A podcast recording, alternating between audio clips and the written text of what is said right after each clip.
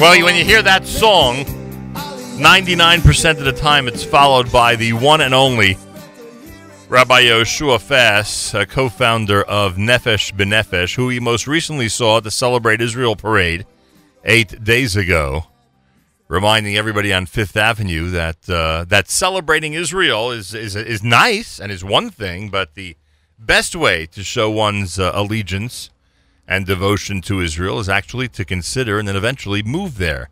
And that's what Nefesh B'Nefesh is all about, to help facilitate the move to the Holy Land. Rabbi Yehoshua Fass, welcome back to JM in the AM. Thank you so much. Good morning to you and to all your listeners. Wow, it was just a couple of Mondays ago that we were sitting in your conference room and uh, President Trump was arriving in Israel and our listeners were gearing up for the 50th anniversary of the reunification of Jerusalem, and you were describing how the country was uh, getting ready for that big celebration. It seems like yesterday, Rabbi Fass.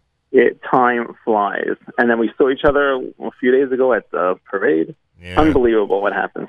Ah, it is unbelievable. That's right. Uh, one of the reasons that I should say, really, primarily the reason that we wanted to make sure to speak to Rabbi Fass this week, aside from uh, his invitation to regularly appear on this program, is because this week is Parsha Shlach, and we always have a uh, an extra incentive to speak about Israel and maybe in some way repair the uh, uh, the sin of the spies or the scouts, as many people are now uh, um, uh, apt to call them uh, in our history. And uh, Parsha Shlach is this week, and Rabbi Fass, we get an opportunity to speak about it. You know, yesterday I was at the Mayanot Yeshiva High School um, uh, graduation. Uh, Yonina Siegel graduated. Uh, somebody who's going to be spending some time in your neighborhood next year, Rabbi Fass, so you may run into Can't her. Wait. Yeah, you may run Can't into her once or twice. Yes, maybe. And uh, Shabbos is open for. Her. And you know, as speakers get up, and as you would suspect, they're uh, speaking about the uh, parsha of the week. And in this parsha, as much as there's uh, information about many other things, one can't avoid uh, but uh, speak about the uh, episode of the spies, of the scouts sent by Moses. And one of the things pointed out yesterday, and I thought this was interesting, is sometimes we forget the context of uh, when and how this episode took place. Uh, the Jewish people have left Egypt. They are gearing up literally to cross into the land. They're ready. This is it. They are ready for this incredible uh, climax and a, a, wonderful crescendo uh, to this ultimate experience of uh, being granted freedom by God and being uh, led into the Holy Land. And this is all happening, and they're on the cusp. They're on the edge. They're right there, uh, ready to do this. And Moses says it's time to send these scouts, and of course, it is their sin that makes the this generation that we read about not be the generation to conquer Israel, but rather be the generation to literally pass away in the desert. And um, I, this was, and it may be simple and something that's you know obvious to a lot of people, but as this was pointed out yesterday, I'm saying to myself, "Wow, we sometimes don't understand that. We don't, we don't realize it. That this was, you know, this was it. The ultimate moment was just, you know, what, what was was within our grasp, within our ancestors' grasp, and uh, and it was just taken away because of this terrible episode. So I know that you always have interesting things to say about this parsha. I was curious about your reaction to this particular view uh, that we sometimes don't. It's it's it's actually uh, it's exactly what I was actually wanted to share with you. I, I last no, it's, we'd even coordinate this, but uh, the last few days when I was after the, the parade, uh, I spent some time talking to to young adults. Um, the, a younger generation of individuals, of religious Zionists, of individuals who are activists and people who are uh, who lobby for Israel, who support Israel, who are passionate about Israel. And what's remarkable is that what I kept on hearing echoing was that this is a generation that was born into a world with a, a given of the state of Israel, and not only with the state of Israel, but the state of Israel with Jerusalem. Yeah. And we forget that context. Talking about you just said, we forget the context of of the history. We forget that the context of uh, the generation that is basically furthering this cause. And sometimes, without context, you lack the wonder and and you lack the ability to marvel of, of the miracle that we have. And I think it's it's it's it's interesting to note that in this parsha we wait until the next generation uh, is born We wait until one generation dies out to bring in a new generation with a new context, with a new appreciation, with something almost tailor made for them to appreciate the new wonders of their situation before they move into Israel. And uh, it, it's a remarkable concept. I think we're using sometimes the old playbook um, since 67, 673, since 1948 for each subsequent generation, and sometimes it doesn't resonate with the new generation because the context has changed. And I was actually thinking about this this last Shabbat um, when we were reading Parshat Bahalotcha, and one of the sections in the in the Torah portion was about the Levi, and that the Levi, differently from the Kohen, we have a forced retirement at the age of fifty. Right. Um, a Kohen can continue until he has uh, some kind of physical disqualification mm-hmm. until we have forced resignation. But when it comes to a Levi, he has to resign at the age of 50. And the Sfas Emes offers a incredible, incredible explanation. He says because that song, that voice, that appreciation, it loses its context. The next generation it doesn't it doesn't resonate with the newer generation. The newer generation has to bring its own voice, its own song, its own melody to to current times. And I find when I was speaking to these to these young adults this past week, it's like they were like, we need uh, we need a new approach. We need something that that shakes us up, that gives us a, a historical context, so that we appreciate um, what we have, also what we have, and what we should treasure and and even long for, because it's very different hmm. from our parents and our grandparents. Yeah. And it was very interesting. Then it segued into a different conversation with values of life, of happiness versus meaning, which was eye opening to me. Oh. I asked I asked them, you know, what's more important, a life of happiness or a life of meaning? And almost most of the people around the room were saying uh, a life of happiness. so I paused and I said to them, "What if you asked your parents and grandparents, what would they answer?" And without hesitation, they answered a life of meaning. Mm-hmm.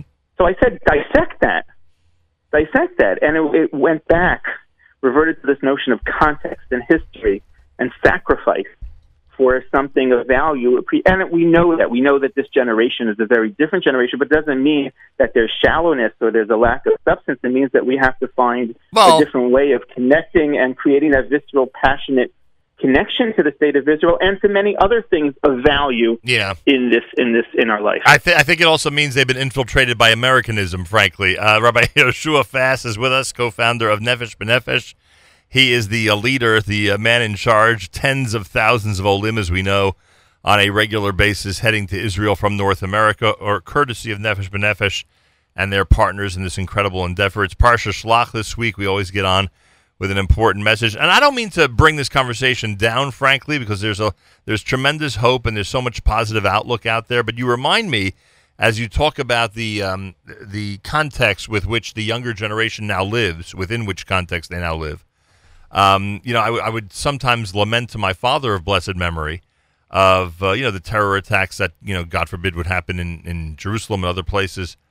And he would say to me, he would say, "Do you know that you know 30 minutes after these terror attacks have been you know investigated and, and cleared up, the streets are cleaned and they're reopened to traffic and life goes back to normal in Israel." He wasn't minimizing the, he wasn't minimizing the loss of life, obviously but he was talking about how different it is compared to when these massacres took place in the early part of the 20th century, uh, and Jews were victims, you know, of Arab gangs and mobs, and you know, and and and it would take God knows how long to recover as a community from those types of episodes. So again. In, well, I, I, I agree. I think culturally we've compartmentalized much more emotionally, and I think the speed of of events, of current events, of and we've sped up our lives so much that that has created this compartmentalization and, and movement within our lives, which is sadly sometimes very unhealthy, but that's the reality. People jump episodically from one event to the next, right. and they process it quicker, or they don't process it at all,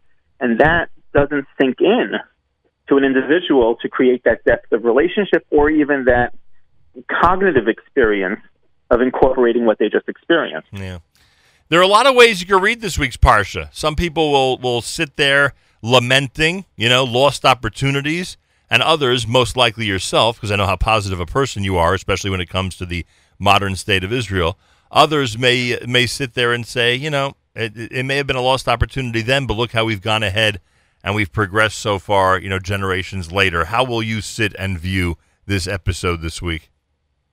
I always, uh, I often, not always, but I often challenge my kids on Parsha Shlach with a metaphor of a kid who for a year fetches to his parents about having a certain remote control car, Elif Havdalot, and uh, all of a sudden for his birthday he gets a remote control car, and uh, and he sees the three worst words of uh, for as a nightmare to a kid: batteries not included.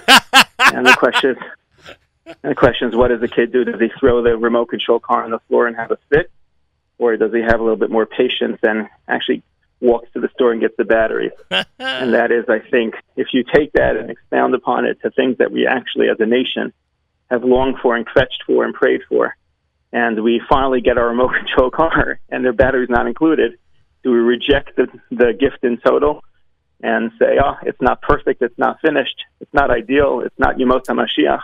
Let's reject it. Let's wait until it's perfect, or wait until someone else picks up the, the gift for us and refurbishes it, or do we actually roll up our sleeves, walk a little bit of a distance, put in those batteries, yeah. and uh, be involved, and then celebrate with uh, arms wide open, by the, full embrace. By the way, I don't know to what degree you um, uh, you observe this because obviously anybody who might start up regarding their attitude toward the state of Israel, who lives in Israel, to me it's a little bit different than you know people in this country, for instance, you know making public their feelings known about the state of Israel when they are negative feelings.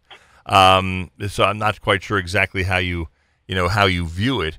Um, and now I've completely lost my train of thought on this, but I was going to say I, am not quite sure where I was going with this, but but I did want to po- I did want to point out that there is a uh, that that there's a that there are unfortunately people who look at the negative even today as to what's going on and make sure to point it out, and uh, it, it would be it would behoove all of us to remain as positive as possible, especially in public context, and uh, you know laud as much as possible the state of Israel, the city of Jerusalem, etc.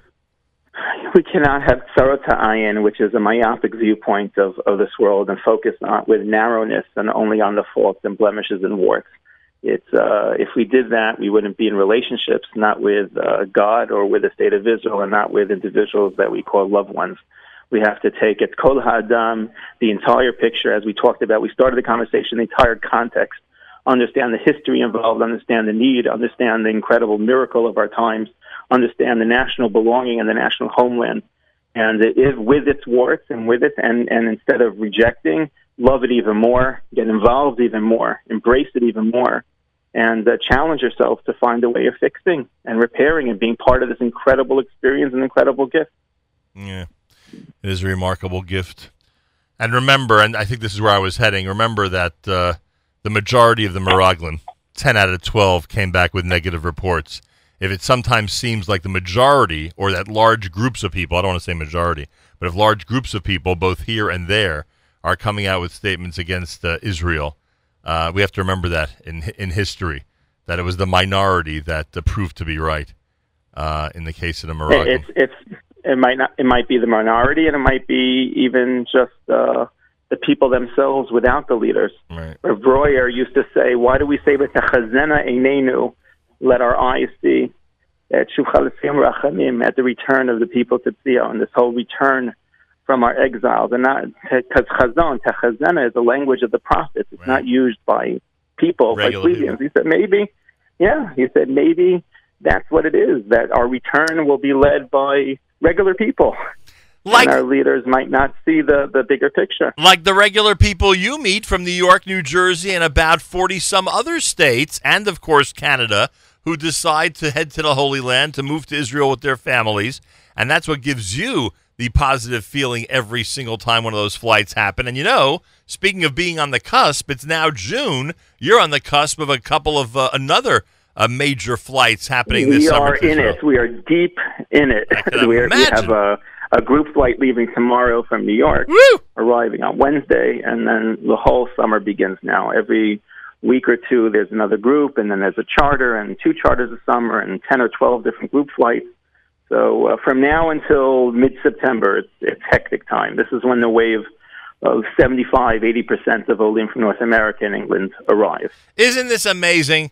Whoever it was that set up the calendar of Parshiyot, they put Parsha Shlach right here this time of year so that right afterwards you can go ahead and, and help correct the situation in a positive manner with the incredible summers that Nefesh B'Nefesh has. No coincidence, Rabbi Fass.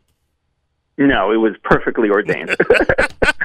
you see, you agree with me. Anybody who wants information about Nefesh B'Nefesh, any flight this summer, next summer, or anytime during the year, of course, it's nbn.org.il. All we suggest is that you start the process, find the application online, nbn.org.il, and uh, explore the possibility of heading to the Holy Land. Believe you me, it'll, it'll go a very long way in correcting what happened a couple of thousand years ago in the desert of Sinai. Again, it's nbn.org.il, 866-4-ALIYAH, 866 the number 4, and then A-L-I-Y-A-H. Rabbi Fass, any closing words for this segment?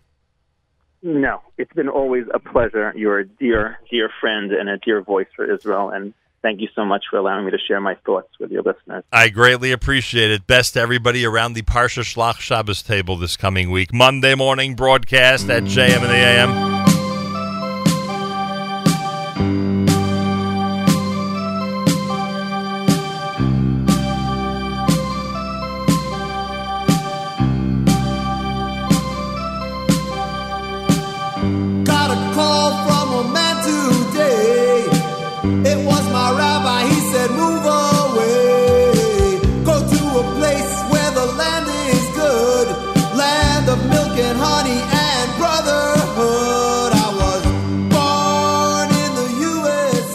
Lenny Solomon himself has played all 50 states, and yet he is based in the state of Israel. Did that many, many years ago before Nefesh B'Nefesh moved him and his family to the Holy Land. Monday morning, plenty more coming up if you keep it right here at JM.